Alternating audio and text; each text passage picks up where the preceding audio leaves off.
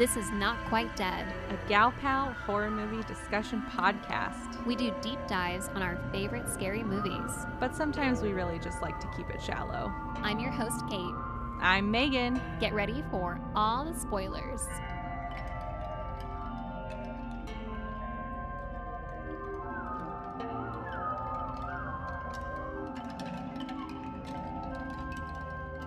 I fucking love this movie so much.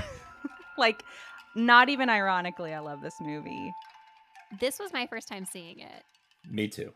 Maxwell, what about you? I fucking love this movie. Yes! This movie was just so fascinating to me as a child, and now I actually view it as a camp masterpiece. Yes. And an icon of fuck you studio culture. Yes. It's so good. Wonderful. And hopefully Kate and Brad will be brought into that fold of undying adoration of this movie. We'll see. I wonder if seeing it as a kid and it being just like maybe something that I saw maybe a little too early, slightly earlier than I should have, made it like, I mean, this movie is just so weird. At any age, this movie's so weird. This movie is fucking out there. It personifies zany. There's an electric gremlin, gremlin. Like, and he took a shot to get their drink a potion and it became electric. Like, what? Of course, yeah, a potion with a lightning bolt on it. Yeah, animals with such strict rules get to just drink potions and have weird powers. That's a liquid, just right? No science, no rules. They should have been bubbling up gremlins from the inside after drinking it, right? Yeah, also true. And, okay, I know, it's a little old hat to discuss, like, the flaws in, like, gremlin rules, but I will say, how the hell are creatures that are afraid of bright lights ever able to exist on a TV set? Ever. Or in New York City, the city that never sleeps. Is there a threshold? Yeah, it's not like they're in a cave. They're in rooms with light. All right, Brad. I'm just saying. It's already happening. It's already happening. I'm going to be attacked throughout this podcast. Guys, we are here for Gremlins 2 with our two very special guests and friends of ours, Brad Davis and Chris Maxwell from High on Film. Kate needs her intro. Kate, go for it. Give us a summary. We're ready to start talking about this movie. Oh God, straight into summaries. Yeah, we don't want to mess around. We just need all of the time to talk about all of these Gremlins hijinks. So Gremlins 2, the new batch, came out in 1990. Plot gets kicked off with Gizmo getting kidnapped and brought into this newly erected skyscraper that houses an evil lab and some corporate development trying to gentrify Chinatown that happens to employ Billy and Kate from Gremlins 1. When Billy figures out, what a coincidence, they only had the budget for one set. Billy is trying to keep Gizmo under wraps, but of course the rules get broken and Gizmo starts spawning a whole bunch of little gremlin buddies, and the couple needs to try and stop these creatures from escaping into New York City proper because this new batch might be a little difficult to contain. Thank you. There you go. There it is. Doesn't that sound hilarious? I think this movie is, like, so much funnier than, like, even its premise, like, can be relayed. It's so good. Well, isn't it Joe Dante didn't want to do a sequel? The studio's like, no, you're making a sequel if you ever want to work again. Wait, really? And he was like, fine, fuck you. I am making this the stupidest thing ever. Well, maybe not the stupidest thing, but he was I want to make a camp comedy masterpiece. It is 6 years later. Yeah, exactly. It is, isn't it? Mm-hmm. It's 6 years later. And he has a quote where he said that he imagined Gremlins 2 as a satire of Gremlins and sequels in general. So he was like, I just want to spoof, like, this sequel culture, this merchandise culture. And I mean, I love that he even got one of the negative critics of Gremlins 1 to come and do a little cameo in Gremlins 2. A great critic, by the way. Leonard Maltin is a G. He's a great, great critic. Yes, that scene's terrific. I loved that scene so much. I was like, this is great. Now you got me. Now you got me. They really break the fourth fucking wall in this movie a lot. Oh my gosh. Pretty amazing. So So many best parts, big characters doing cameos. I mean, this cast. Yes, let's talk about the cast. Tons of reprisals from the first one. And then just a laundry list of people doing cameos or bit parts. So good. Megan, where do you want to start? We should start with the main cast. Zach Galligan and Phoebe Cates return as our two main characters. Side note to the audience, again, this is not the movie where Phoebe Cates takes her top off. Just so you know. Unfortunately. Yeah, this isn't that one. But she's in it. Everyone coming to Gremlins 2 being like, this is the famous scene, right? Just want to glare. It's Gremlins 2, the new batch, right? Howie Mandel, 80s favorite, he returns as Gizmo with his little squeaks. Bobby from Bobby's World. Yeah. We have Key Luke again as Mr. Wing. He gets bamboozled a bit. Actually, like, physically bamboozled, I guess you could say, by Clamp. Properly bamboozled. Physically bamboozled. And like deadified. Christopher Lee is in this movie. He is for, like, 10 minutes. Yeah. I mean, we've had Christopher Lee come up. This is, what, the third movie that we've had Christopher Lee in? Oh, okay. What have you done with Christopher Lee? Wicker Man. Well, in Vampires. Oh, yeah. Vampires, yeah. Of course. Oh, and Wicker Man. I've never seen Wicker Man. Oh, really? Yeah, he's in the OG Wicker Man, and he, of course, played Dracula or Nosferatu in 8 different many times across his career. Yeah. Yeah, this is where he thrives. He thrives in B movies. You can tell that he works. He loves working in horror. Yeah. Yeah. Wait, as Dr. Catheter? That's right. Yeah. Yes, Dr. Catheter. Is that what his name is? They say it 10 times. I know, and I missed it. I gotta watch it again. Yeah, I didn't even pick up on that. It feels like such a John Waters name for a character. Christopher Lee would fit right in a John Waters film, by the way. Totally. Absolutely. What a missed opportunity. Yeah, missed opportunity. I'll write an email. Too late now. No, is it? I don't think it is. He's dead. Oh, he's dead. Christopher Lee? Come on, Max. You emailing Christopher Lee? Yes. Today? He died years ago, and he was like in his 90s. I'm so sorry to break this to you. Oh my God, he was a very old man. When was Lord of the Rings made? I'm sorry. Like 10 years ago? This movie's like 30 plus years old. He looks old as this. He's in Lord of the Rings. That's, yeah. I think it was like 15 years ago. Sorry. That's when the clock stopped for me. I don't count time after the third Lord of the Rings movie. That's your breaking point. That's your cutoff. Yeah. Dick Miller and Jackie Joseph both return as the Futtermans. Two side characters you would not have predicted would need to be featured again. He's fun. I mean, they're both fun. Well, okay, Dick Miller is one of the characters that has an arc. 100%. Robert Prosky plays the Dracula. Yeah, I guess he's a Dracula in this. Last action hero. He's like an old familiar face. He's a kind Santa Claus face. He almost reprises his role in Mrs. Doubtfire. Oh, man. He's the dinosaur guy, right? In Mrs. Doubtfire? Oh, totally. God, that's so right. Oh, that was bugging me too. Yeah. Yeah. I would say this isn't a bit role. Gedde Watanabe, did I say that right? Gedde Watanabe. Gedde Watanabe plays the photographer. He is from Breakfast Club, not Breakfast Club, Pretty in Pink. He's another stereotype in this movie. But also, he has an arc. He does have an arc for being a very racist stereotype. Does the end justify the means? I don't think so. I don't think so. He has an arc. Oh my gosh. All right, let's get back to this arc thing later. If the audience could see me emoting with my body, they would know I was being sarcastic. Good for a podcast. But we need to move on to bit roles in this movie because there's a few bit roles that I wanted to call out. Number one was Julia Sweeney. She plays the receptionist. She plays Pat on SNL. Yeah, that's Pat. So that's iconic. Pat. Two actors from Breaking Bad have little bit roles in this movie. Did you guys catch them? I saw Dean Norris's name I didn't even see Dean Norris. He's one of the last names, though, in the credits. And I saw his name. I was like, damn it, I missed Dean Norris. He's a SWAT guy. He's a SWAT guy at the end. Did you catch the other one? Anybody?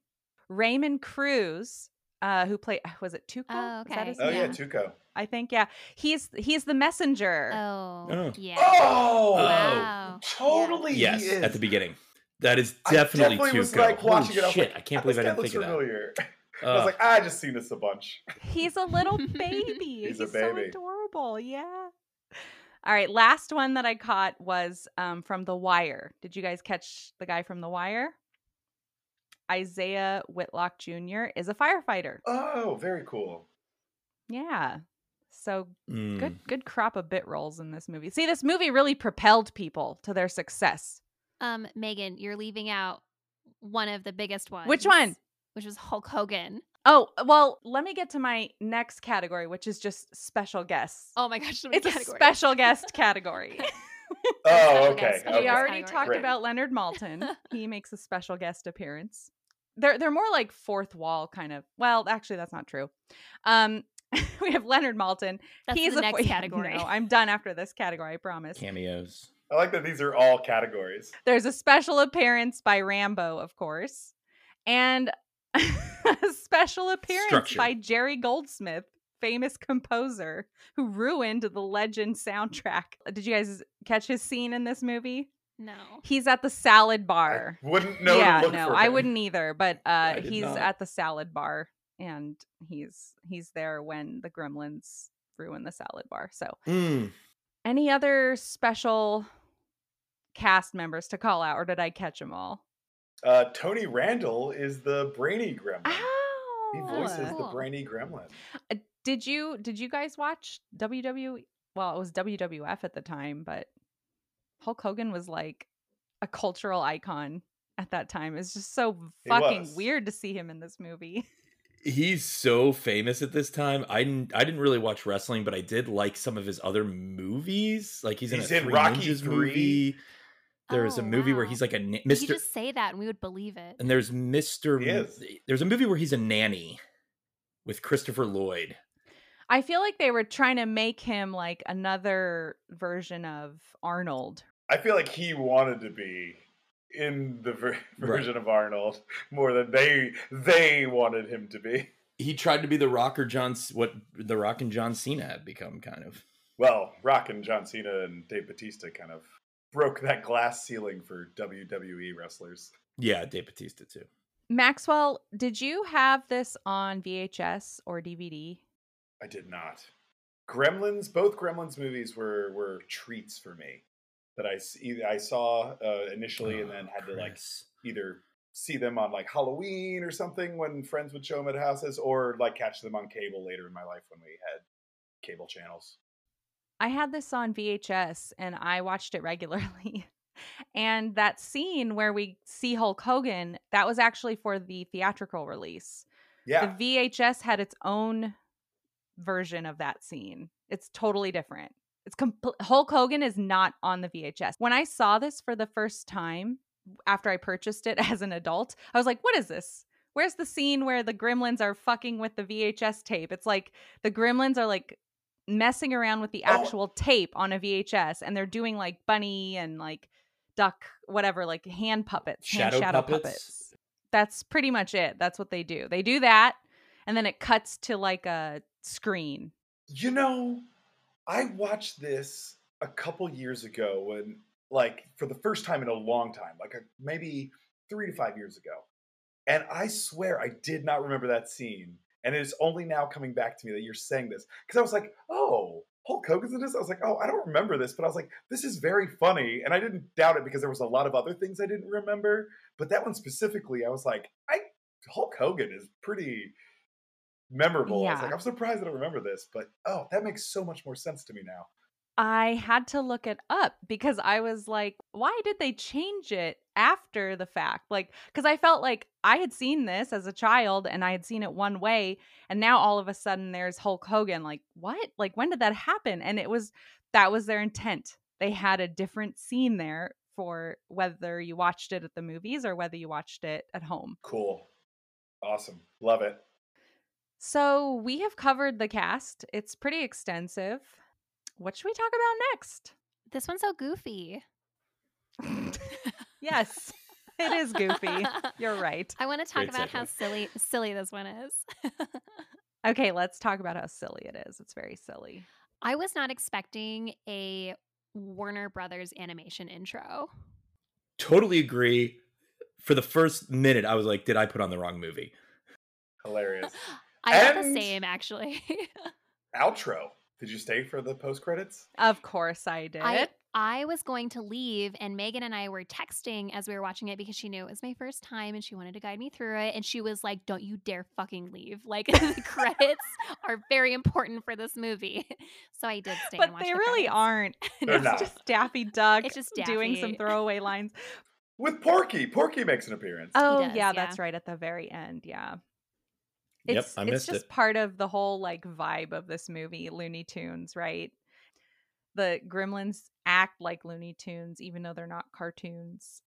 One Gremlin dresses up just like female Bugs Bunny. Like, I guess maybe like 80s, 90s, quote unquote, ideal woman. Like Jessica Rabbit, like red sequin dress, bright red lipstick, hourglass figure. Red hair. Red hair is interesting. Red hair was so popular during like 80s, 90s. Yeah.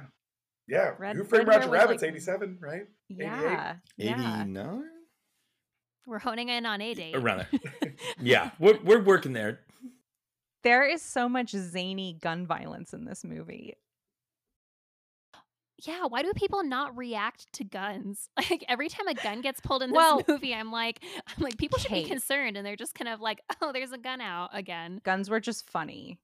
I feel like it's a lot more pronounced now that that joke isn't funny anymore. It was funny in the 80s, I guess. Yeah, maybe up till nine. Maybe up until nine. Or I'm sorry, Columbine. I feel like Columbine maybe changed that a little bit. Right, and it's just so funny how it's used as like a throwaway gag so many times in this movie. The Gremlins shooting each other. There's that cop who comes down and finds Billy. He's just hanging out in some like dank hallway and pulls a gun on him like it's nothing. And Billy is like not fazed by this at all. Right, that's what I mean is like the characters have guns pulled on them and then they're just continuing to go about their business. That's what I mean. I mean, that's from an overload of action movies in the 80s, right? Like action and cop movies were just all the rage in the 70s and the 80s. And it's just like, pulling a gun's not a threat in 1990 in a movie. It's a plot device. It's a heightening of stakes, but you know your hero's not going to die. You know, I mean, how many times are guns pulled in movies from 85 to 92 without any regard for anything? That's so true. And it's funny to just see it in comparison to like a guy getting stuck in a revolving door. Like he's like this movie just goes from, ridiculous. They're using it as like the same type of like humor in this movie. So it's like kind of funny like watching it for the first time in 2022. But it is funny. So does Looney Tunes. Elmer Fudd walks around shooting Daffy Duck in the face and he just gets all sooty faced and fucking hilarious. Yeah. You know, that's like what they're positing. It's fucking hilarious. True. Yes, they are. 100%. But there is some actual slapstick stuff that happens in this movie. Yeah. Wait. Okay. So while we're talking about the goofy and slapstick here, does this movie end with Forrester having sex with the female gremlin? Oh my god. 100%. That's like the last scene. Maybe a blowjob. Okay. Just a blowjob. That's not even. I don't even think that's in question. What a gag to go out on is that guy is going to be raped by the female gremlin, I guess. He's like, okay. Yeah. Oh, yeah, he does. He kind of gives the eyes like, all right. Yeah. I haven't gotten laid in a while. It's been a long day. I was telling Zach how uncomfortable that last scene makes me in that movie. Like, I don't like how he's considering this. It's a weird scene. It's a weird scene, especially because obviously she's already kissed him quite a bit. And he breaks the fourth wall to let us know, hey, I'm going for it this time. Why not? Yeah. You see, I'm stuck in the bathroom for a few hours. I've resisted, but no longer. I mean, he could like take her. She's so small. He could take her and smash her fucking head under like the toilet seat. If they're real toilets, he can smash the porcelain over her and get away from her. But he'd rather just have a blowjob, which I guess is what guys want, right, guys? I mean, I'm sure that choice has been made before. Like, yeah. Well, I mean, he obviously makes a choice. He's entitled to his choice. I mean, it's a little Stockholm syndrome-y for my taste. Yes. He's a little stuck in this situation. Nice deferment, Brad. She is sentient. And she's saying it's okay, so I guess it's okay. She is initiating. She is more than consenting. I'm glad we got that out of the way. That was a big. That was something we had to If this was your guys' show, that would be all of our top worst scenes, I think, of the movie. Yeah, so, it would be up there. That would have probably been a top three. I'm just sitting here wondering how many people have Googled like gremlin pussy after watching this movie. Like probably not. Oh my God, none. The porn. Who's gonna do it? So we can all know. Someone's gonna fan fiction. Here it comes. I love the way the gremlins revel in killing each other and messing with each other because they're just agents of chaos. Yes, they don't care. The chaos is my favorite part of this movie. I like that. A solid at least third of this movie is just like, now we've entered the phase of Gremlins anarchy, and it's just gonna be like not even a montage, but just like gremlin after gremlin after gremlin, like getting into trouble and mayhem, just like throwing each other in blenders and microwaves, which in the first one is like some of the best and like most maybe not scary but like action-packed scenes, and this one it's like the gremlins are just doing it to each other for laughs, and it's really great. Yeah, we get a nice callback to the original kitchen scene with Marge cooking with Marge when the gremlins fuck up her show, and she's like, they're putting metal in the microwave, you can't do that. We know, Marge. Gremlins. Speaking of gremlins hurting each other, I love the goofiness. I love acid. Do not throw in face on label. Just as if face. Throwing it on your chest or arms would be fine. Just please not the face. And then because Phantom of the Opera is the biggest thing going right now in 1990. Right. Yes. Phantom of the Opera masks up. Amazing. It's very Acme.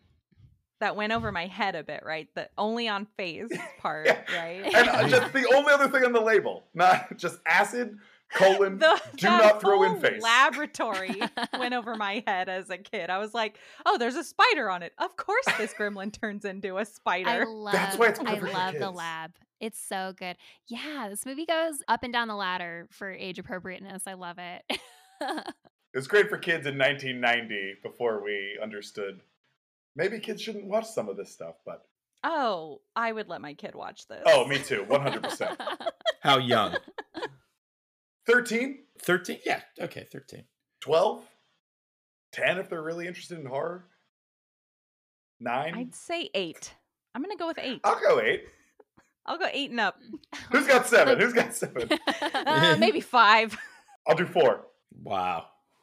The first Gremlins was one of the instigators for the PG-13 rating. Shut up, really? Yes. Yeah.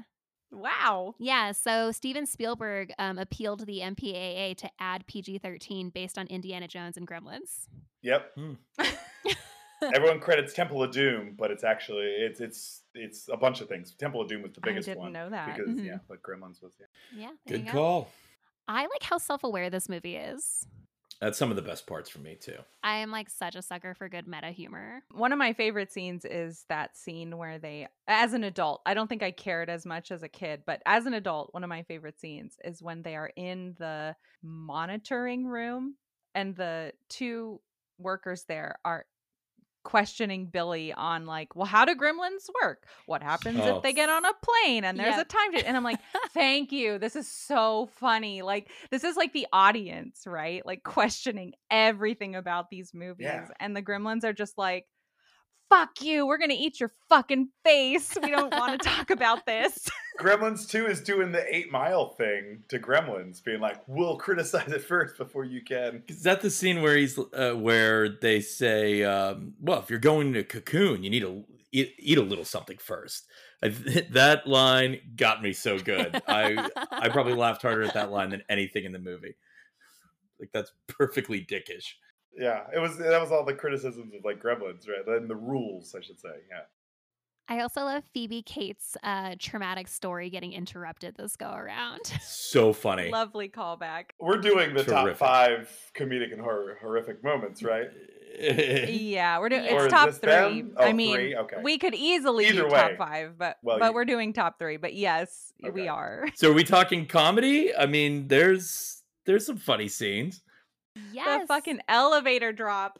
Oh, that seems very good. They're like happy to get squished. They just want to see the elevator drop and scare her. Yeah, I love them mocking her. Yeah, when she's like, sound the alarm, and it's the fucking gremlins. Exactly. They're like so half funny. Dead. Just making an alarm sound. Like, oh, it's so good. What a bunch of dicks. I know, right? Gremlins, Agents of Chaos. We haven't talked stereotypes. Oh, yes. There's quite a few stereotypes in this movie. Let's please talk about how disgusting New York looks. Is this what it was actually like? It's so dirty. Yeah, you guys tell us. I think so. I've never been to New York. Yes. I believe in the 70s and 80s, New York was at a crime high and dirt low. And that's why we love like Ed Koch and Giuliani and stuff for starting to clean up Times Square, and which we now know is just pushing out all the homeless people. I thought that by 1990 that New York would have been a little bit more cleaned up. Like if this was set in like the 70s or 80s, I would have like totally understood why there were piles of garbage and just stray dogs. Like just in this movie, there's just like stray dogs like around. And I was like, I know it seems negligible, but I believe 1990 is still, I feel like even culturally is still very 80s. Okay. And I don't think Times Square really did like, and the cleanup was hard and fast. Like I think maybe 3 years and they turned it around. And I think that happened in the mid-90s from my recollection, which is, you know, shoddy because I was a child, but like, I'm pretty sure it was like 93 to 98 was like Times Square became like what it is today rather than a porno theater laden strip of New York that you just don't go to other than on New Year's Eve. It's so funny then that this feels very like Gremlins take New York, right? It's like Gremlins in the big city because I mean, what even is the name of the city in Gremlins 1? It's just like a nameless small town location, and then here they're like the glamour of the big city, and then of course they like just stay inside of a skyscraper the whole time. They don't actually like really get out into the city much in this movie. Bat Gremlin. Oh, Bat Gremlin. It's Bat Kingston Gremlin. Falls, Kate. I'm sorry. I was gonna say they named the town. I know they do. I like how there's also a flasher gremlin.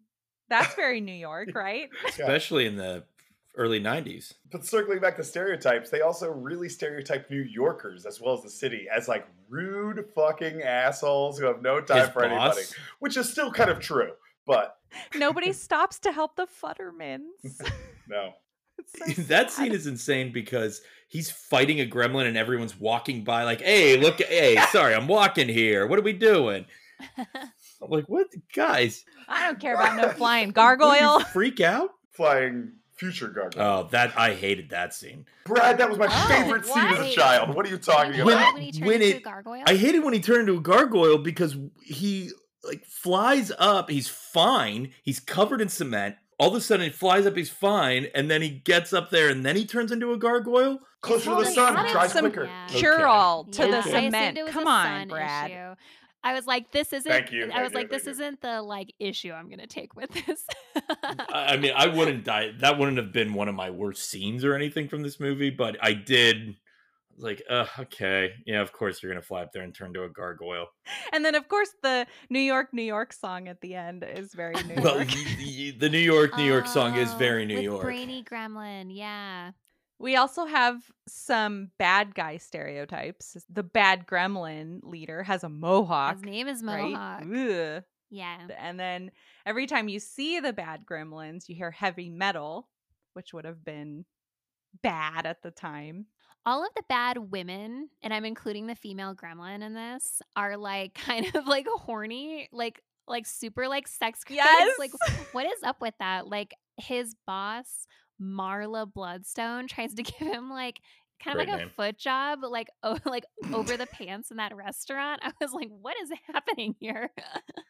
Oh my god! I didn't, and I do.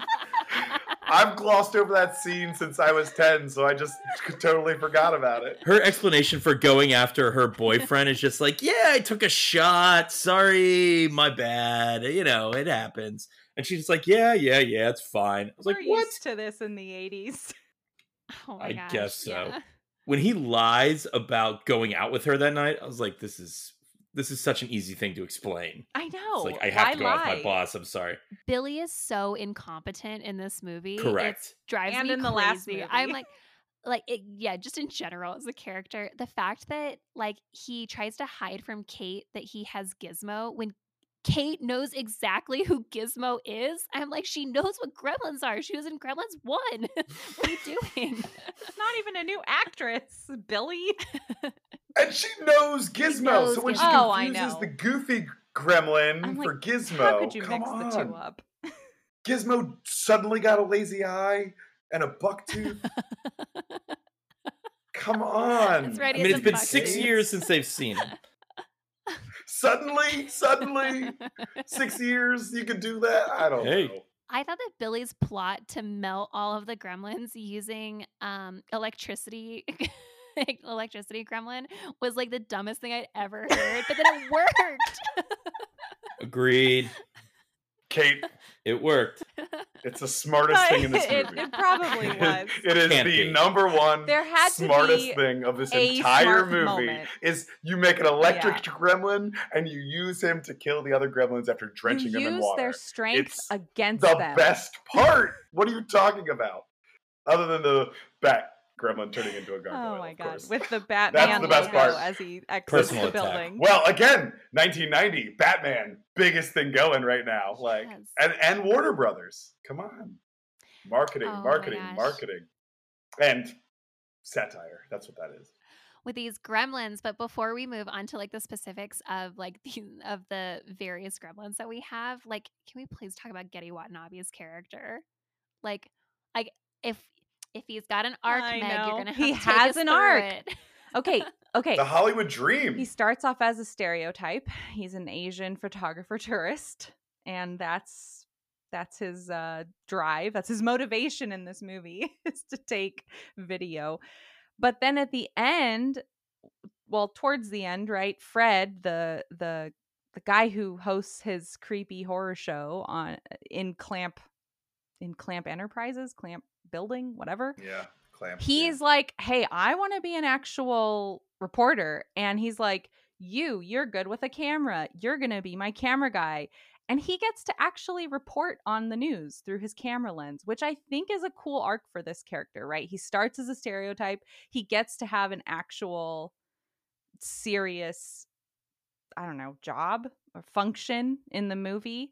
And then Clamp hires them both, right? To like run his news now, which I'm like, okay, good. This guy gets taken seriously. Great. I think that's a nice end to his arc. Agreed. He's got a bright career in journalism ahead of him. That's right. I think it's wonderful. And Clamp turns around. I was expecting that guy to be a dick the whole time. And he turns it around. You know, I do think that Clamp as like eccentric billionaire, actually pretty fun. He's very fun. Agreed. He has some great scenes, which I hope to talk about. We will. Yes. Of all of the myriad gremlins that we have, do you guys have a favorite? I do. Ooh. Do I get to go first? Because I already know. Yeah, do it. Go for it. Okay. Mine's the salad gremlin. I love the salad gremlin. Best design. Exactly. Best design. Love the design. It is so fun to look at and see how they used vegetables to create this lettuce monster. And it's fun to watch them pop up, like transform from the gremlin part to a vegetable. That's a really fun part. Yeah, this gremlin doesn't do very much. I think he shows up at the salad bar, which is horrifying. Yeah. I love how beautiful this gremlin looks. They have a salad gremlin only to have the salad bar scene. He looks just like Uma Thurman in Batman number 3 or 4, or whatever it is. You're right. I think that's four. That's 4. Thanks. Forever. That's how you remember. Forever. It's forever. Yeah. Okay, right. No, that's three. It's 3 okay, ever. It's 3. 4 and Robin. Batman Forever is the 3rd one. That's how I remember it. Batman 3 ever, 4 and Robin. I do love electricity gremlin. Because I love that he drinks a serum and then becomes a being of light. It's amazing. It's pretty awesome. It makes no sense, but I love it. Yeah. And as you know, it doesn't make any sense. Ending. And I mean, the ending, I was like, okay, sure. But like the fact that he's just like a lightning bolt gremlin, I just love it. It's so fun. I love when he's stuck on hold. Yes, yes, yes. Yeah. You can get trapped in a singular phone on hold. I will say, Bat Gremlin is maybe my favorite real gremlin variation because I found that to be the scariest when I was a child. Like that was legit scary to me when I first saw this movie. For whatever reason, maybe because it could fly and like there was no escaping it. But I will say, I think if my favorite gremlin, I think I'm gonna try to cheat a little and say it's Rambo Gizmo. Oh, okay, that is fun. I love Rambo obsessed Gizmo. I think that's super hilarious, and I love that he's like, they have a training montage for him as if it's not like 4 hours away that he has to like get to work, as if lifting weights now is going to do anything for him. I like his cute little bandana. He's very cute as Rambo. Yeah. But Gizmo rules, man. Like, what am I going to say? Like, he's so cute and he's hardly in this movie. Yeah, I know. Yeah. He disappears for a while. What's the main bad gremlin? Mohawk. He turns into Spider Gremlin. You can tell by his mohawk. Right, of course. Yeah, that's the only one that actually looks scary to me is, and that I was like, oh, if I saw this as a kid, that would legit freak me out. Yeah, he's the only one not taking this Looney Tunes vibe seriously. Right. He's very menacing. He's the one who's probably the most menacing. I think the others are just trying to get into hijinks, whereas he actually seems like he would kill people. Yeah.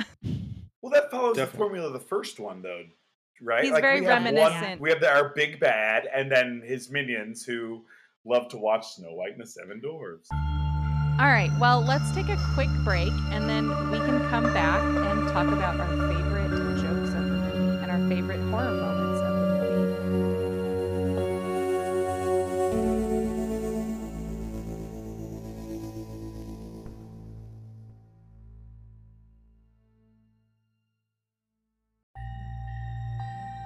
Well, we're back, and since we have some special guests on our show, why don't we do this next segment, Kate, in the style of their show? Everybody does their bottom three, and then everybody does their next top joke or whatever, and then we all say our top one.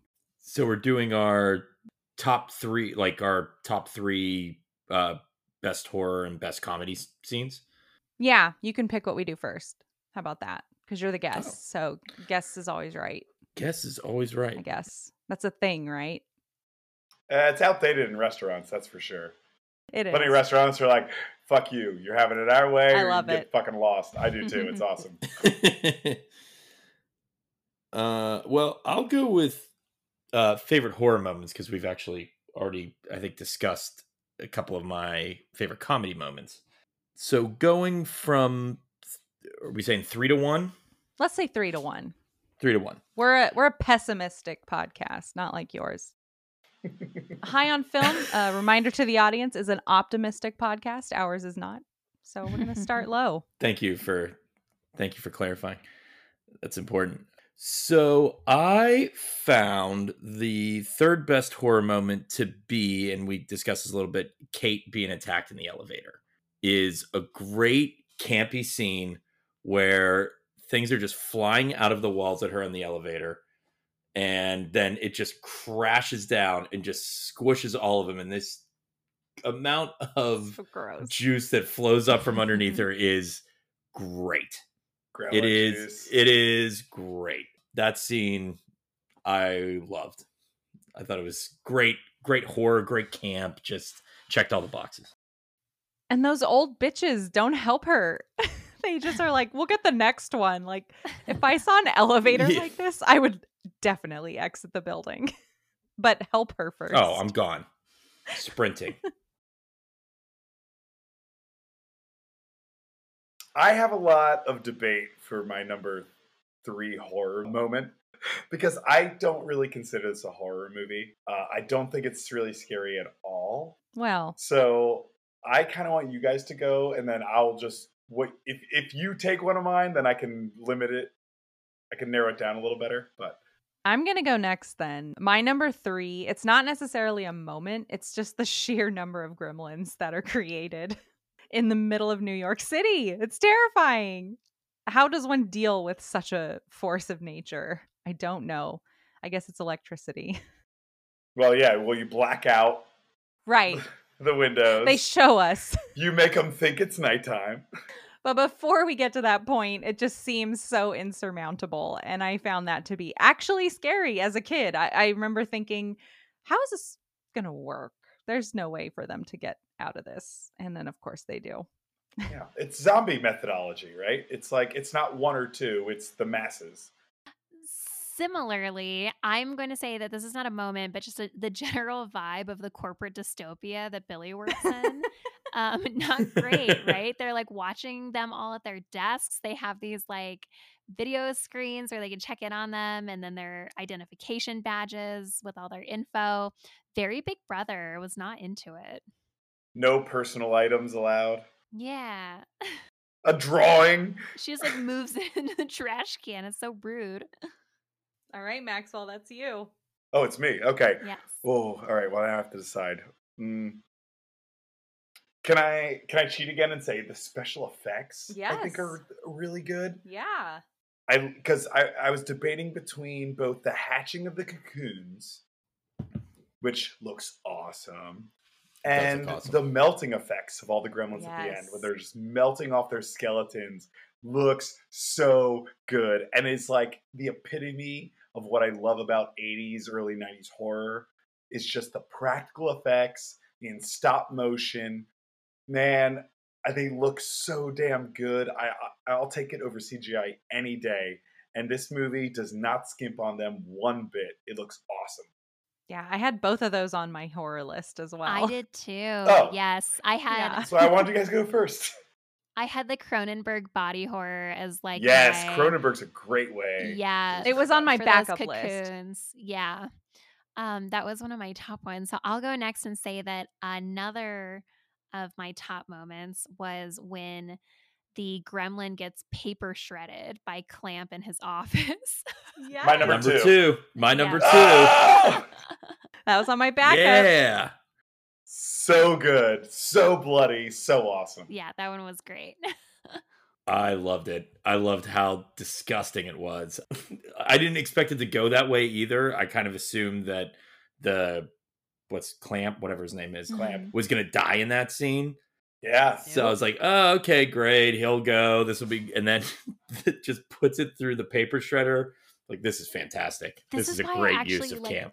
Love Clamp, because he like actually is like, I'm gonna paper shred this motherfucker. He like just actually goes through with it. And it's amazing. I might be wrong on this, but I think this is the first time you're on his side. I think so. Where you're like, yeah go Clamp. Yeah. And you're like, am I rooting for this guy?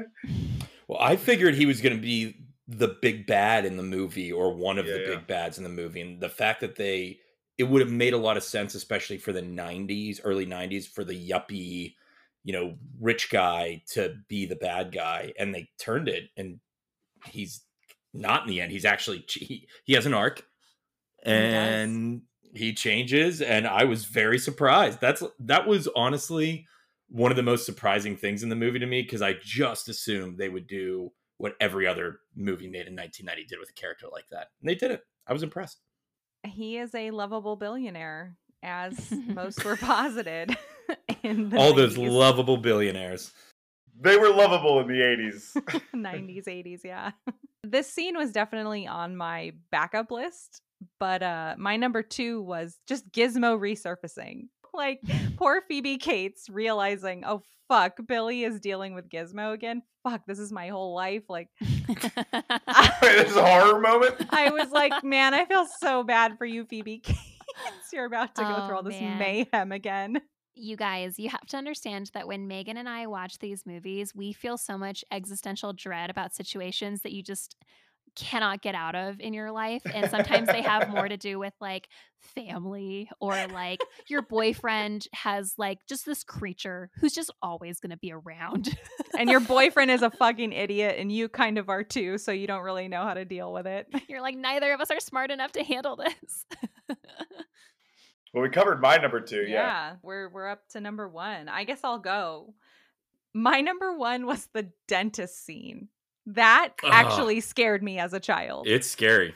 Yeah, I don't hate the dentist, but anytime you're strapped to a chair with phone cords, come on, Billy, and somebody is holding a metal tool that they're going to put into either your mouth or your eyes or your nose, anything on your face. It's just elevated, right? Like, that's horrifying. The thought that this crazy googly-eyed gremlin is just going to get to have his way with you strapped to a chair with an instrument of destruction is pretty horrifying. That scene just missed my top three. My number one we've already talked about as well. It's Bat Gremlin.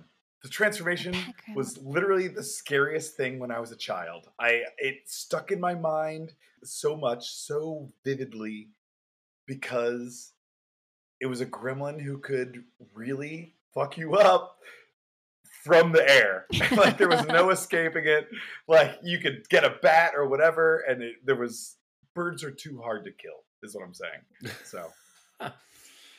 Yeah, the thought of a gremlin escaping with wings and isn't affected by sunlight is actually really scary. What if he gets wet? Terrifying. What's going to happen to those? Are those little gremlins going to be okay with the sun? Are they going to have wings? Who the fuck knows? There's water and concrete, so thank God it dried so quickly because he got so close to the sun so that the abscesses didn't appear on his back. My number one was when Mohawk turns into Spider Mohawk Gremlin, because I thought that, like, similarly to Bat Gremlin, like, just the character design, it was, like, really spooky, like, with all his legs and, like, crawling up the wall in the building, just really creepy. I think that if I had seen this during a formative childhood viewing experience, I would have found that to be the scariest thing.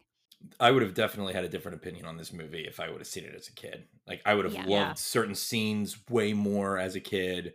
I would have been way more afraid of it as a kid. Because, I mean, my number one scene it's the one scene that actually made me jump watching it. And it's just a quick thing, but the gremlin coming through the control board. Legit made me jump. I was like, oh, you got me. Okay, you got me. But that was a nice little scare. Didn't see it coming, and it was intense. Got me good. We were able to come up with top three horror moments in a movie that is barely horror, so we should have no problem coming up with our top three moments in jokes. Littered with jokes. I'm going first so I can steal one of the ones, which is in the control booth when they're asking about all the rules and they're just like, hey, wait a minute, and then they get attacked. I love it. Such a good moment. Great. Because so good. I mean, as our listeners will remember, when we covered Gremlins 1, Megan and I had so many gripes with these ridiculous rules, and so I love that, you know, Joe Dante was like, yeah, let's just spoof this directly in this movie. It's so satisfying. Yeah, that was one of my favorite comedy scenes, too. It's so funny. They're just patronizing him. They even leave the scene. You're like, oh, that's over. They're making fun of him. And they come back to it, and they're still just... They're still ripping totally ripping into him. Yeah, yeah. It's like, yeah, I respect it. Was that your number three, Brad? That's actually my number two. Oh, okay. So we're Brad's jumping around a little bit, but I figured I'd comment on it. But yes, that was my number two. My number three is also self-aware. It is the Phoebe Cates, do you know why I don't like Lincoln's birthday? She says. Fantastic. It's one of the best self-referential jokes. Brad and Kate, Kate, you've seen Gremlins 1. Brad, have you seen Gremlins 1? I've seen Gremlins. I saw it when I was, 11 years old or something. I haven't seen it in years, but I did read up on it. So I do know that was obviously a reference to, because I read, to catch up on it, because I hadn't seen it in so long, I read the Wikipedia page. And when I got to that point in the plot where they explained that was her backstory, I did a double take. I was like, wait, what did I just read?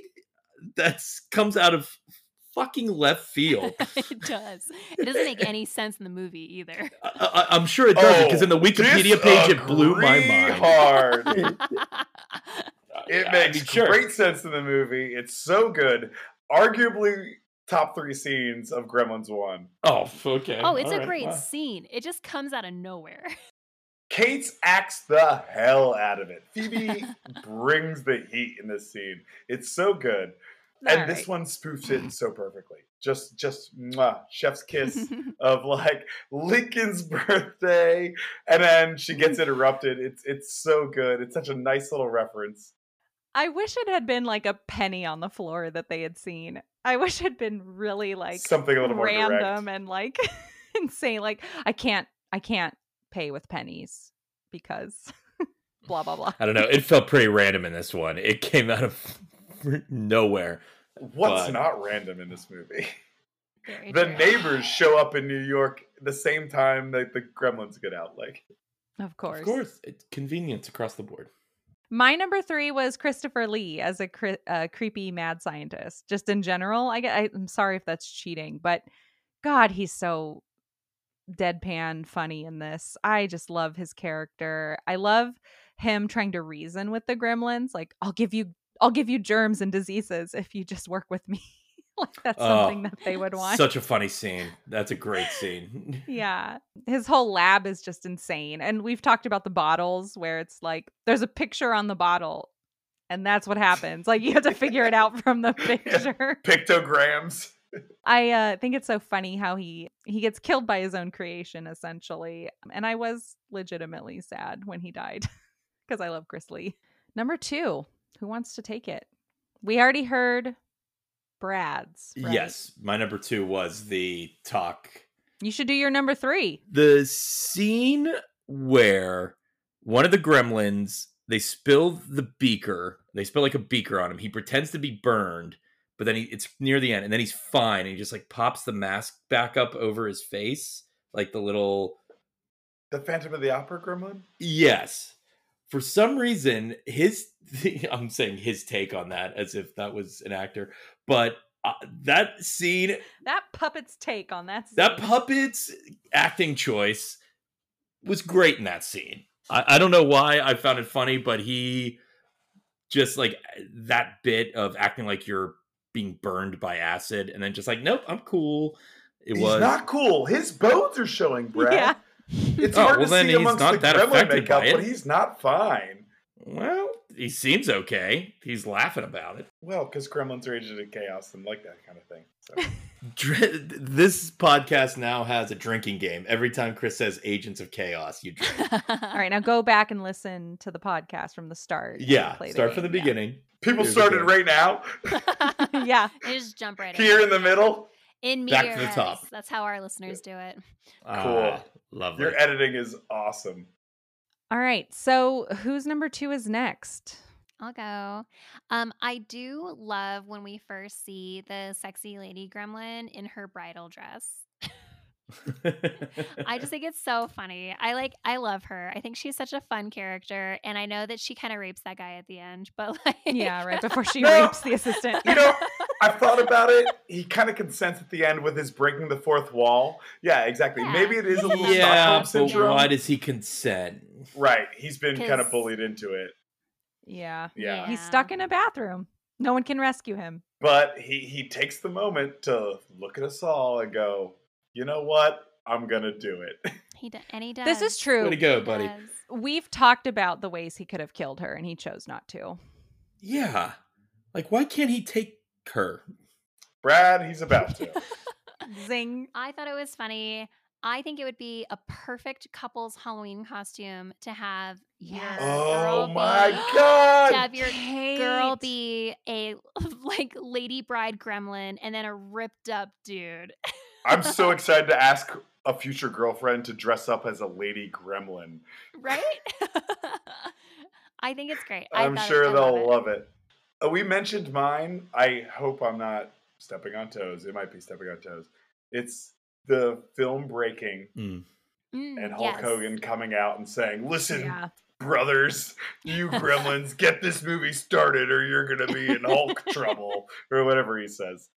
And one of the hand lines. Puppets that the Gremlins does is Abraham Lincoln. And it's like, yes, Abraham Lincoln. Yeah. But the Gremlins are bullies, and Hulk, we call him Hulk Hogan. Yeah, yeah. Hulk Hogan. Yeah, the Hulkster comes in, yes, bullies him into putting the movie back on. I think it's such just a hilariously of the time scene. It's such a huge breaking of the wall. The movie literally stops in the theater. It's so funny. I mean, it is the campiest thing about this movie, and that's why it is my number two. My number two was actually a horror moment for Kate, I think, right? It's Clamp. It's the workplace. And literally Clamp, the logo, is on the whole fucking world. It's like squishing the world into a donut. I think Billy is like, hey, can we do blah, blah, blah in here? And he's like, Bill, there is nothing we can't do in this building. Why? It's so ominous. You know, they're always watching you. The guy on his smoke break, you know, he gets fired for taking an extra break. Oh, I forgot about that. It's so authoritarian, right? Like you said, with the plan. Like, I found that all very funny. It's an awesome movie for corporate sabotage.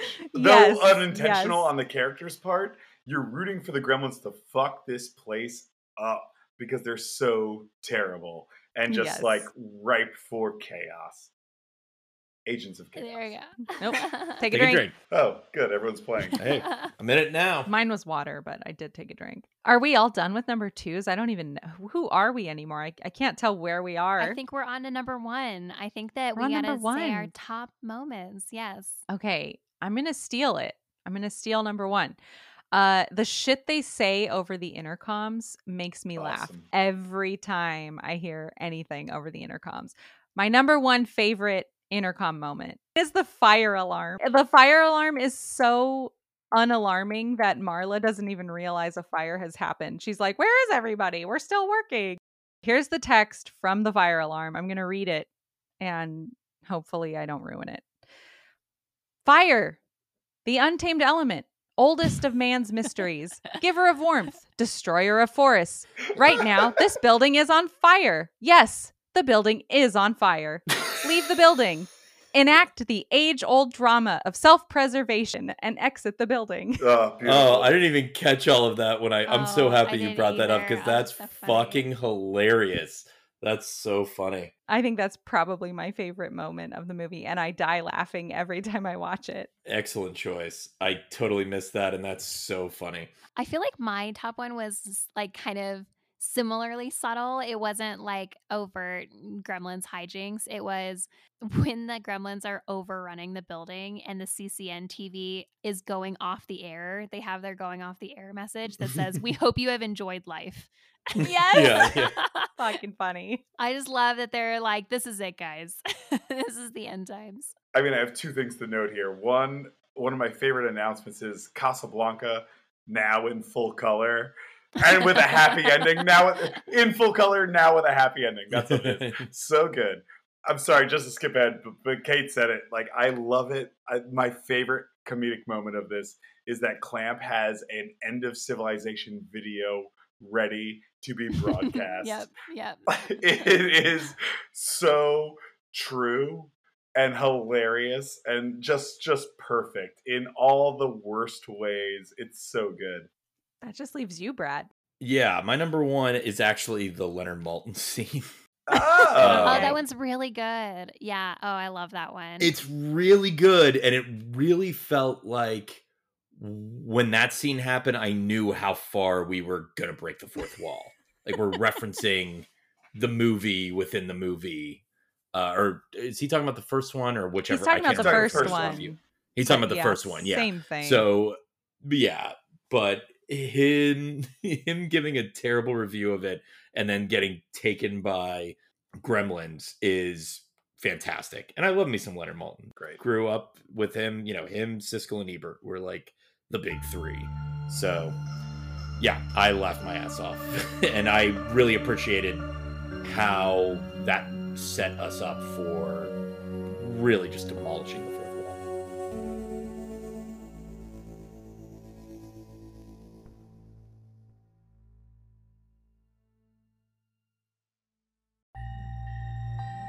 This is a new segment that we are calling 10th Dentist, where we are going to go around the room and make a case for why we think a particular sequel is better than the original. There's no voting. There is voting, but it doesn't matter. Yeah, it's loose. We're just going to make some points and tell us in the comments if you agree with us or if there's a sequel that we didn't think of. Yeah, we're basing this game off of a Reddit thread, and so usually the sequel isn't better than the original, but we each have found a sequel that we think is better than the original, and if we're the 10th dentist, that means nobody else agrees with us. I love this theory, by the way. I love it. Now, I didn't want to fuck this up like I did last time with Gravity, where we talked the whole episode about how Gravity was a horror movie, hence why it was on our podcast. And then it became my horror movie, right, to convince you all of. And then I fucked it up because I was bad at the debate aspect. So I'm not going to pick Gremlins 2 this time, even though I, wholeheartedly believe it is my favorite sequel of all time. They're so different. It's hard for me to put them on the same scale. Sure. I would honestly, I think I put them on equal footing, but for different reasons. All right. Because I love the first Gremlins. I really do. Oh my God. Maybe I should have gone with it, folks. But I have the same reservations, but no. Let's get into it. Well, I plan on fucking this game up again, so I think I should start it. Great. Sounds great. Let's get into it. Sounds perfect. Let's see if I'm the 10th dentist or one of the 9. My sequel that I think is better than the original and is one of my favorite sequels of all time is Batman Returns. Just going off of your faces, I can't tell if you already agree with me or hate me. I don't know. Yeah, I might already be the 9th dentist instead of the 10th, but Batman Returns, man. I think you're like number 2 or 3 dentist on this. Okay, well, Batman Returns. I mean, I love Jack Nicholson. I think Jack Nicholson makes an excellent Joker, but you cannot beat 2 villains. And the 2 villains are Catwoman and Penguin, played by Michelle Pfeiffer and Danny DeVito, who basically carry the movie. I think carry Batman Returns, and the villains are just so much more fun in Batman Returns. You even have a minor villain played by Christopher Walken. Yes. The cast is fucking stellar. He utters my favorite Christopher Walken line ever, which is, "Bruce Wayne, what are you doing dressed up as Batman?" Yes. It is really good. It's a phenomenal line. It's the quintessential. To which Michelle Pfeiffer replies, "He is Batman, you idiot." It's so good. It's such an unbelievable exchange. I'll never know if Christopher Walken had no idea who was playing Batman, and if that is an honest reaction because it's Walken. Any other actor, I'd be like, no, he's acting. But I love that hypothesis. It's I want to put that out into the world and have it be a real thing, because, man, that would be the fucking best. Oh, man. That's like Tom Cruise not knowing he was being filmed for Interview with the Vampire. He does not know he's being filmed for the Mission Impossible movies. He does not. No. He absolutely does not. Scientology sends him on missions and they film it. Yeah. It's a documentary. Megan, you're not going to get any dissent from me.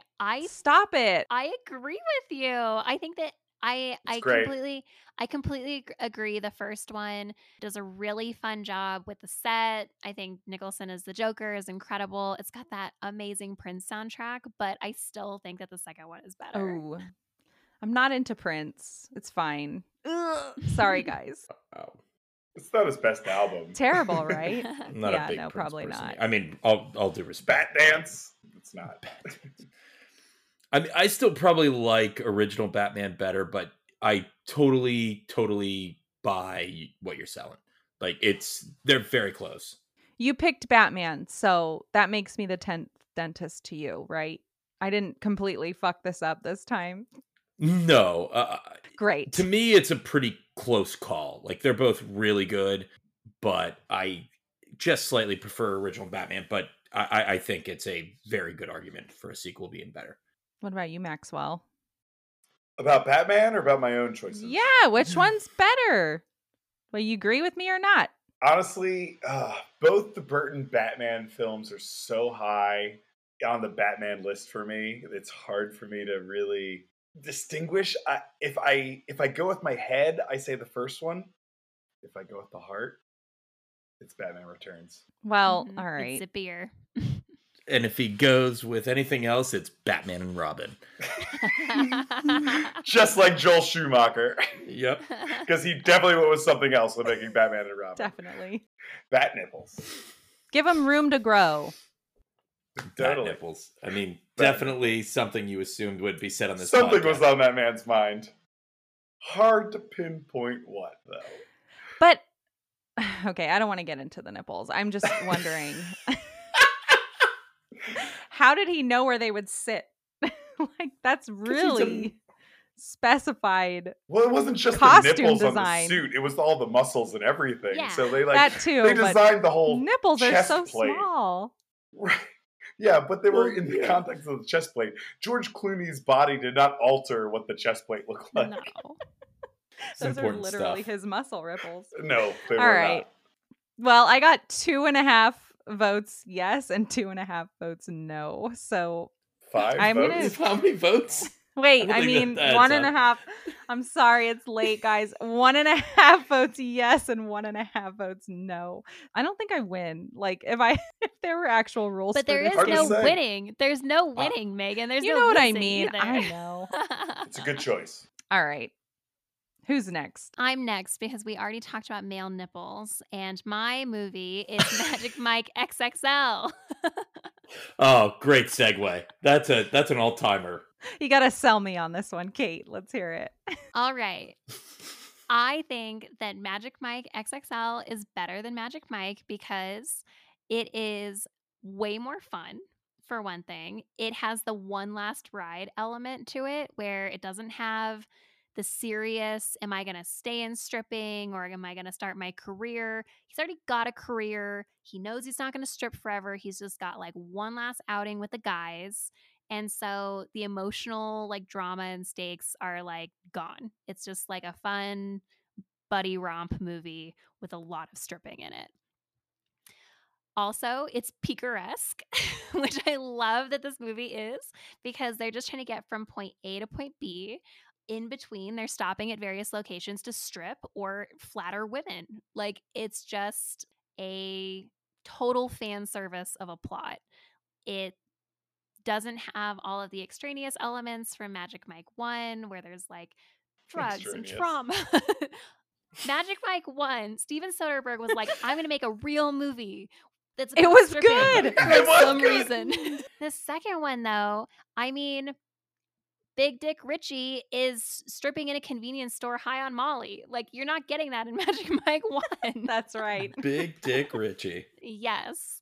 There's the drag queen scene. All of the dance sequences are longer in the second one than they are in the first one. Megan, you stopped watching this movie before the end. And the end is the best part because it's when they make it to the stripper conference. This conference doesn't even have a name. It just says on the marquee, stripper conference. That's some Gremlins 2 type camp right there. That's fucking awesome. It's just going for fun. Like, and I am like here. I'm just here for it. I think that the first one is really good on its own. But if you're a person who's like, oh, I want to go see a bunch of actors stripping and having a good time. Oh, man. Go watch Magic Mike XXL. Don't bother with the first one. I did not get to finish it. I tried to watch it for you, Kate. Oh my God. The ending is the best. I'm going to get to it. I literally just ran out of time. I did not turn it off for lack of interest.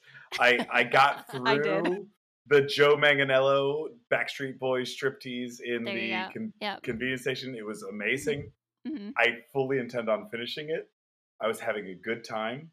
I do think the first one is very good. I have heard the reputation of this one being more fun and potentially better. Come on, say it. He doesn't agree. I can see it. I haven't finished. If the end is the best part, it's hard for me to say that this one's better. Oh, this is how I'm going to win all of you guys over. Is because it couldn't get me to the finish line, so I had to give it a thumbs down. I really liked the first one a lot. I'm thumbs up. I'm not thumbs down. Okay. All right. Well, I'm a thumbs down. God damn it. All right, Brad. I don't know. I've seen parts of the original Magic Mike, and I haven't seen the second one. But I do know that the first one plays very melodramatic, and the second one seems to not take itself as seriously, which to me seems like the right call. So I can't officially say this without having seen it, but in my mind, I would be more excited to see the second one than the first one. So now that the voting has concluded, for those of you who have seen it, isn't it crazy to watch it like today and be like, Amber Heard and Jada Pinkett Smith are in this movie? Oh my God, that's another thing. I've seen both of them. They're both in the first half hour or whatever too. I know. I was rewatching it for this episode because I made my choice before rewatching it, and then I rewatched it and I was like, oh, I'm not gonna win this one, guys. All right, who's next? I can go next. So I think Toy Story 2 is better than Toy Story. Yes. I rewatched both of them today, and I do. You changed your mind. I didn't change my mind. I thought Toy Story 2 was much better than Toy Story before today. I was pretty convinced of that. After today, I do think they're closer, but I think Toy Story 2, with the backstory of Woody, of Woody's Roundup, and bringing in Joan Cusack, who's not in the first one. So if you have Joan Cusack, you're already doing something right. His backstory and all that setup is brilliantly done. As is, we get Buzz Lightyear a little bit with the Zurg. We get a little bit of his backstory too, which the first one, it's very clever, but it's a little more surface level as far as the plot goes. But they do brilliant stuff in the first one for sure. I'm not taking anything away from that. The second one gives you one of those classic Pixar, I'm going to cry my eyes out scenes. And Toy Story 2 does that, and 3 and 4, where one doesn't give you that. One doesn't have that emotional scene. And it's the scene where you flash back to Jesse and you have Sarah McLachlan singing the When Somebody Loved Me. And I will add this. In Toy Story, Randy Newman sings everything. And in the second one, he has other people sing his work, and it's better. Randy Newman. I like Randy Newman, too, as a writer. His singing gets a little ridiculous, and it's a little better when other people sing his lovely words. And in the second one, you also have Woody sing You Got a Friend in Me in Woody's Roundup, which is also awesome. So it's close. I think a lot of people would actually argue Toy Story 3 is maybe the best of the three, though while the end is fantastic, I think as a whole, Toy Story 2 is the most complete of the four Toy Story movies. Okay, so I rewatched them in anticipation of this, and I do agree with you that the second one is better than the first one. Wow. And I didn't think I was going to go in that direction, but I think that the Jesse character is really good, and I think that the friendship between Buzz and Woody is really, really strong in the second one. I totally agree, and actually to add to that, one of my main things I like more about the second one than the first is the first one is they're at odds, and it's Woody like dealing with the fact that Buzz is there, and I like a lot more when they're friends. It's one of the better parts of the first one is when they like start teaming up. And in the second one, they're there the whole time. And in the second one, you have Buzz telling Woody he's a toy. When in the first one, it's Woody telling Buzz. And just the like how that comes around, that they have both of those conversations in both movies is pretty brilliant how they flip that. I was pretty blown away by that. I don't think Megan and Chris agree. No, I've always liked Toy Story 2. I've never had a problem with any Toy Story movie. This is true. I feel like... Agreed. They're all really good. 4 is the weakest, but man, the ending crushed me. Toy Story 4, Woody's Revenge. Yes, the ending crushed me. 1 is always hard to beat because it's 1. And 3 is hard to beat because of that damn existential crisis of an ending. That kind of exists in 2. Two is where they're really like, if we're not his toy anymore, then what are we? And that's really what drives Woody's whole like decision whether or not he's going to go with the Roundup gang. And it's really lovely in the end that his final conclusion is, it's not going to last forever, but I'm willing to stick around to just be with it for as long as it does last. And it's pretty beautiful. Like the first one is so clever and so smart, but the second one really taps into that extra level of like purpose for these toys. Sure. And it goes to another level for me. All right. That kind of pushes my, Megan's going to be Megan not convinced. Megan's out. What is that? No, I'm a fucking monolith. I mean, I'll summarize it real quickly. The first one is about existential growth for Buzz and like a coming of age for Woody almost, right? Like realizing his actual place in the world. The second one is about hoarding. Fuck the second one. It's about collecting toys and saving them endlessly and just keeping a bunch of shit around your house. No.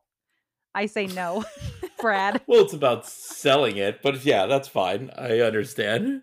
He's trying to sell the stuff. Of course, all the Toy Stories are great. I do agree. But they really are. Cannot. I give it a thumbs down. I don't think it's better than the original, Brad. Sorry. Fair enough. Oh, totally fine. Totally fine. I really was really convinced when I said I would do Toy Story 2 that it was far and above the first one. And after watching the first one, I did still feel 2 is better, but it's much closer than I thought. That just leaves Maxwell. Guys, I really wrestled over this because for a while I thought I was going to do Rocky 3, but I don't think it's better than 1. It's my favorite. The one with Hulk Hogan. And more notably, Mr. T. And then I told you my choice. Yes. And we watched it, Chris, for you. Great. And I'm still going to go with it. All right. But there was another one I just want to mention because I thought of it later. But it's also super niche, and I don't even know if anyone's ever seen it. But Return of the Killer Tomatoes is way better than Attack of the Killer Tomatoes. I haven't seen either. They're both unbelievably awesome, independent horror comedy films on their own. One is definitely done with a little more. It's like Gremlins and Gremlins 2. It's a very good comparison. 2, Return of the Killer Tomatoes has George Clooney in it. Oh shit! It's awesome. That helps. And it's a satirical masterpiece. But what I actually went with. Yeah, we'll edit all this shit out because we don't care about Killer Tomatoes. Yeah, no one tell about Return of the Killer Tomatoes. I decided to go with Friday the 13th, Part 6, Jason Lives. And here's why. Can't wait. I've recently gone through every Friday the 13th movie. Every single one. I liked it as a franchise more than I thought I would.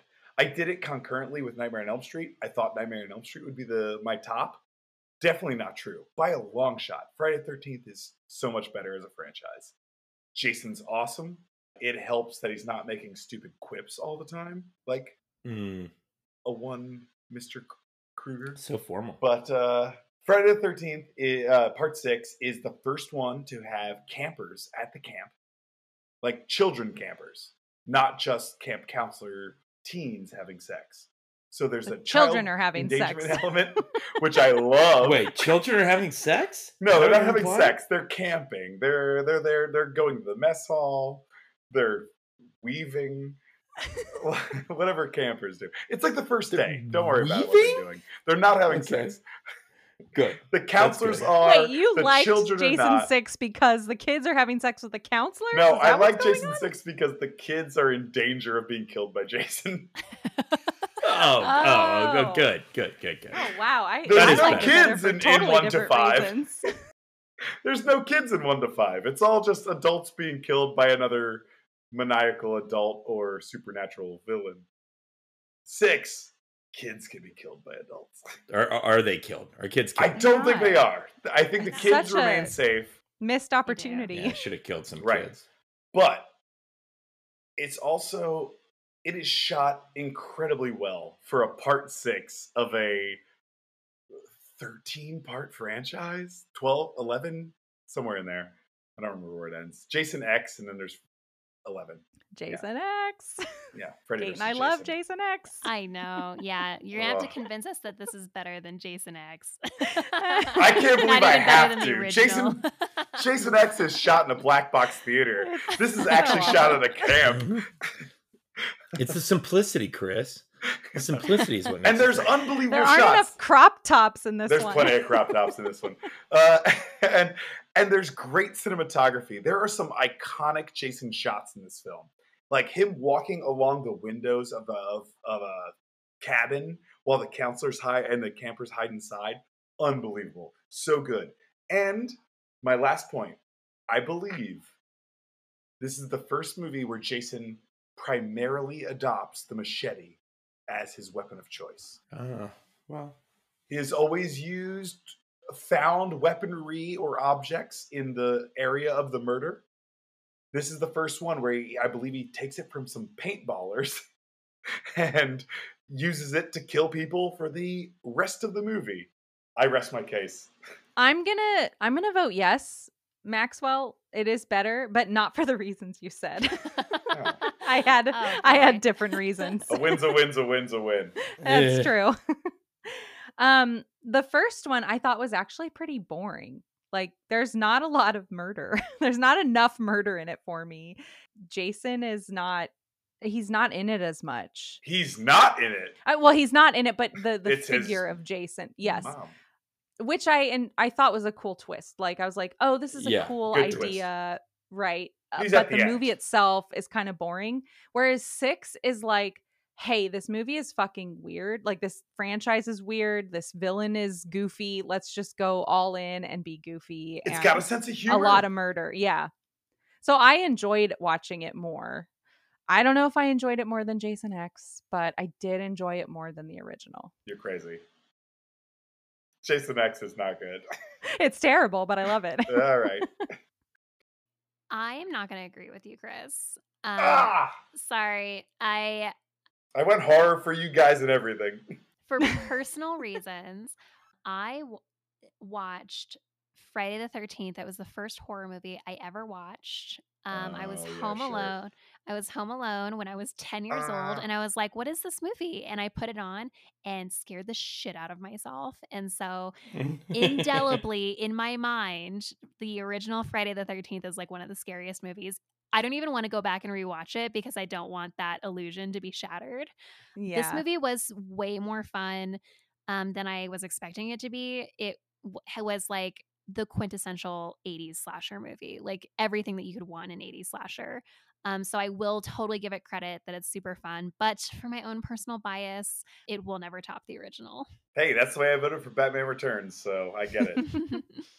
Yeah, I haven't seen, what is it, part 6?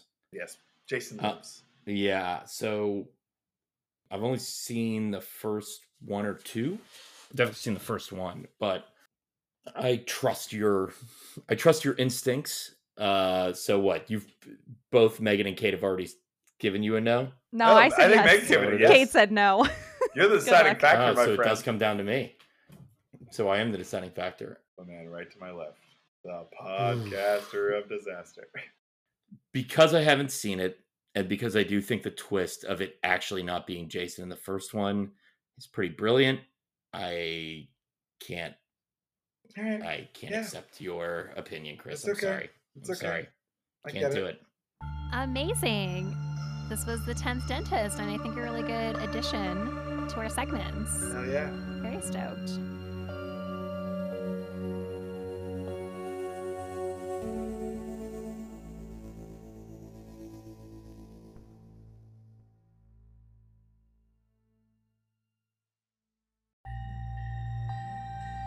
We have one last segment, and it's a very special segment. It's actually borrowed from High on Film. The guys from High on Film are here, so we want to play it. This one's super fun. Yes, and I will let them explain it and hold the reins. And now it's time for Trash, Star, Destroy.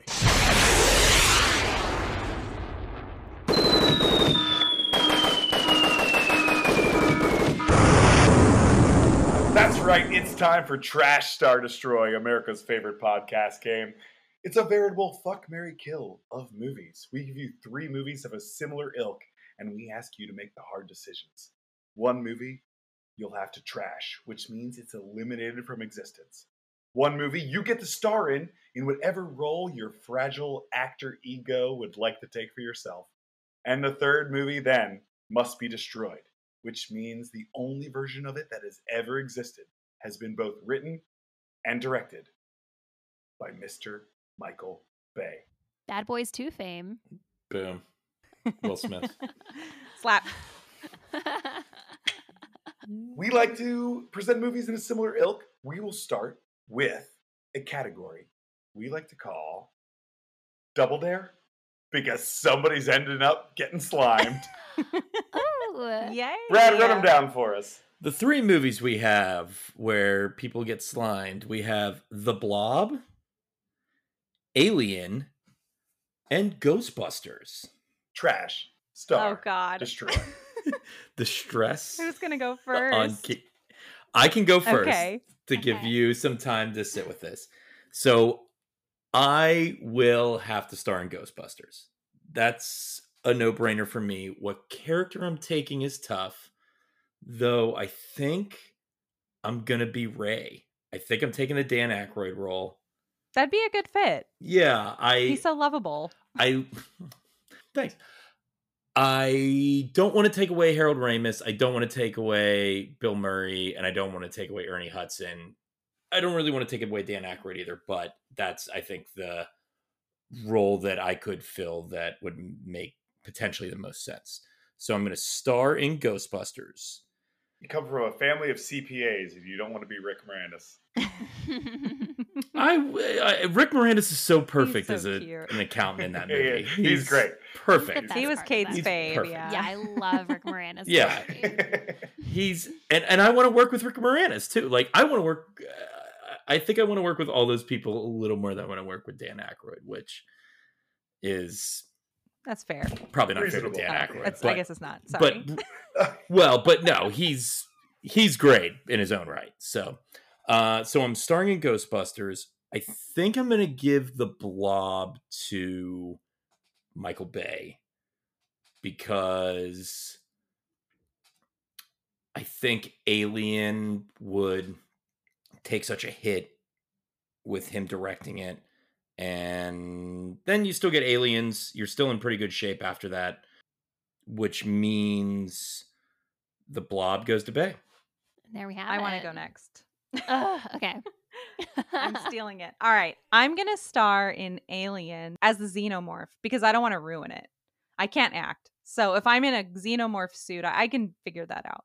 Alien is perfect. Don't want to touch it. That's the way I can harm it the least. I want to give Ghostbusters to Michael Bay, because I think there was a lot of room for improvement in Ghostbusters. Wow. I don't think Michael Bay will fix the horrible womanizer that is Bill Murray's character, but he'll at least add more. No, he won't. He'll elevate the ghosts and their antics. I'm gonna destroy, or what is it? Remove. What was the third one? Trash. Well, yeah, trash. I'm trashing. I'm gonna put in the Mac recycling bin, The Blob, because I haven't seen it. I haven't seen it, so I don't care if I never ever see it. So it gets trashed. I'll go next. I am also gonna star in Alien, but I don't care if I ruin it. I want to be Ripley, because I want to be a badass. Hell yeah. Hell yeah. Yeah. Good We call. Can be in it together, Kate. Yes. There we go. I want to channel the Gremlins, and I want to be an agent of chaos, and I want to trash Ghostbusters. And I want to destroy Michael Bay, The Blob. I think people like Ghostbusters too much. Listen to our Ghostbusters episode if you haven't already to get more of my hot takes on Ghostbusters. But I think that it would be fun to see Michael Bay with some probably too much CGI effects on The Blob. But you know what? Let's do it. Definitely. And let's just. But they might look pretty good. Yeah, might look pretty good. He'll spend the money. That's where I land. This was tough for me because the two of these movies I would love to star in. Well, one I'd love to star in, but I just don't know if I see a role for myself. So I'm going to star in Alien. Move over John Hurt. No, move over John Hurt. I'm coming in the movie with you guys. Yeah. I am making cinema history and having an alien burst out of my chest first in that scene.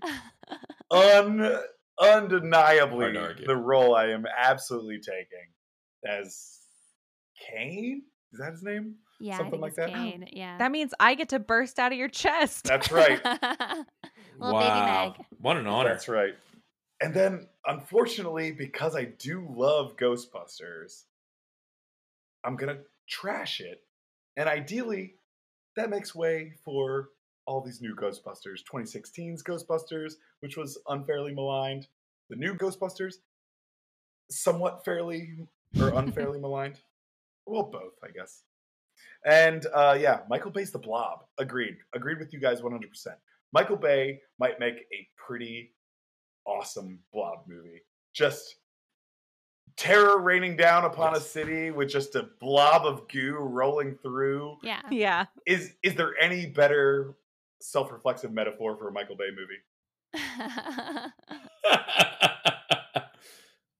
Excellent point. Perfect. All right, guys. Well, if there's time, we have a second category. Yes, do it. Speaking of 1990 sequel culture, here we go. 3 sequels made. Well, probably made in 1989, but released in 1990.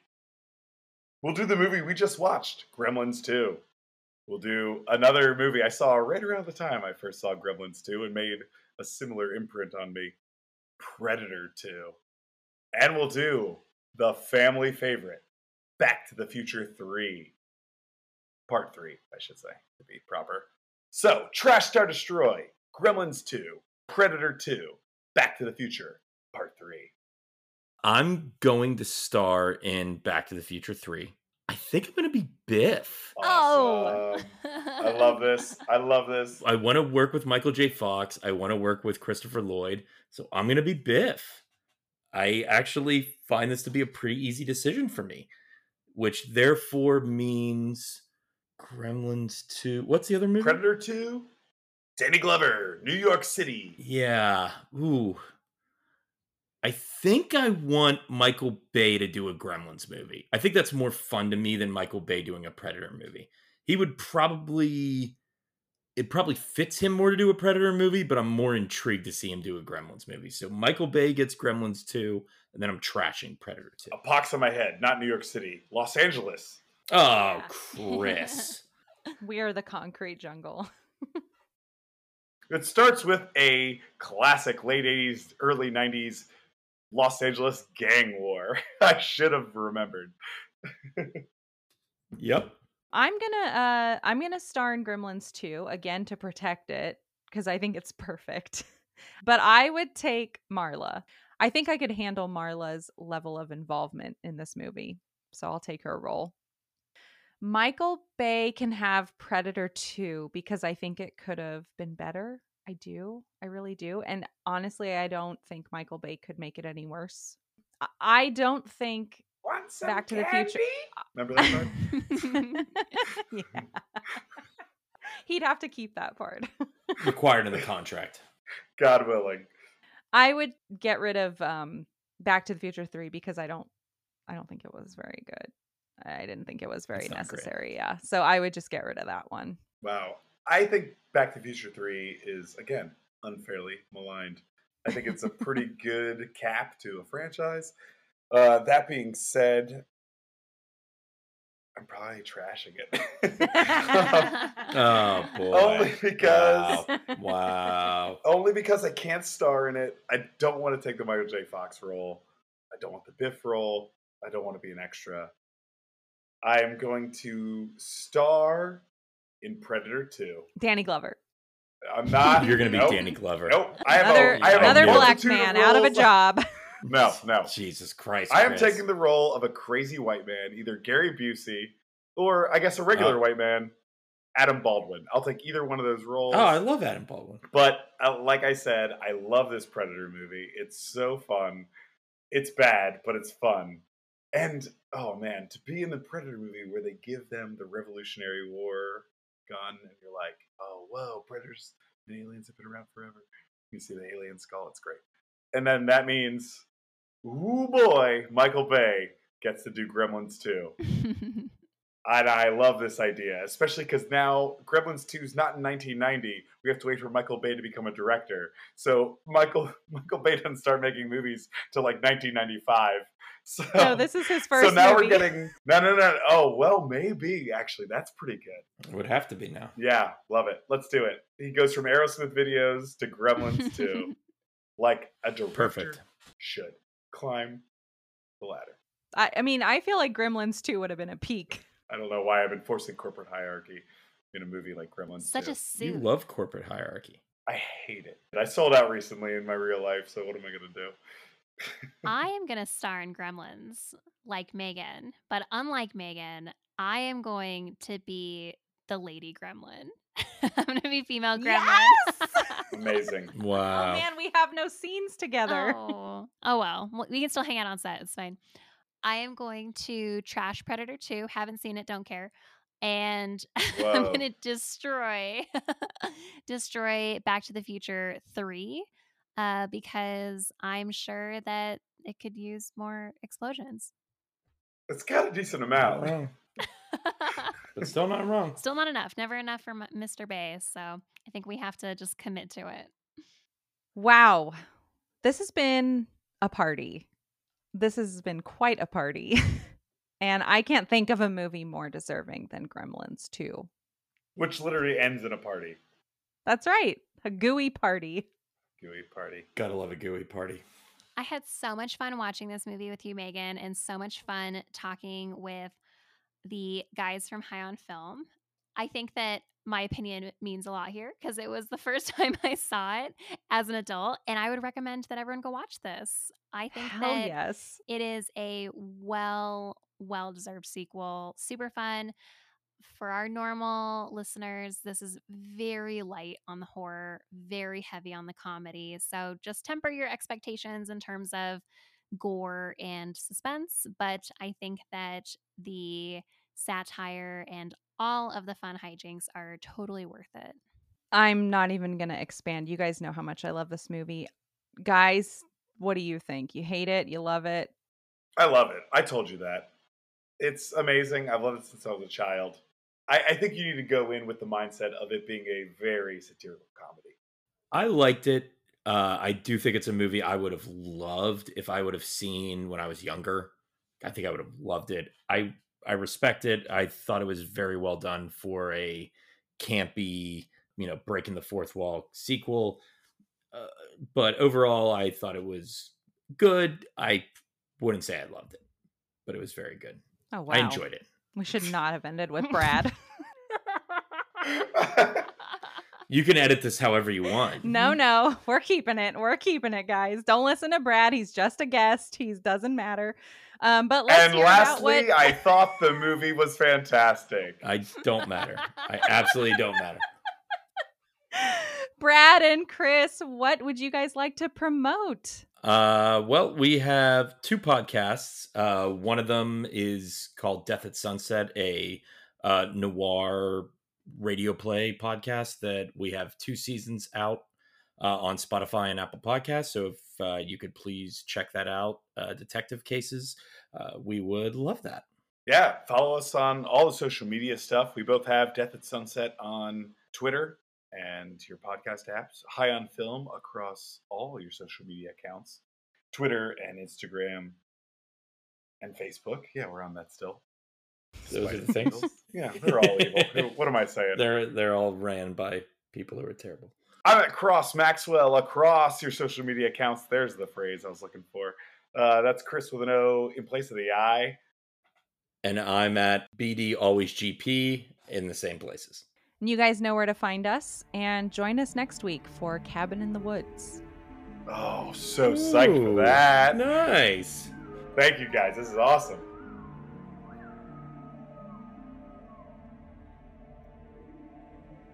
This was Not Quite Dead. Check out our other episodes wherever you listen to podcasts.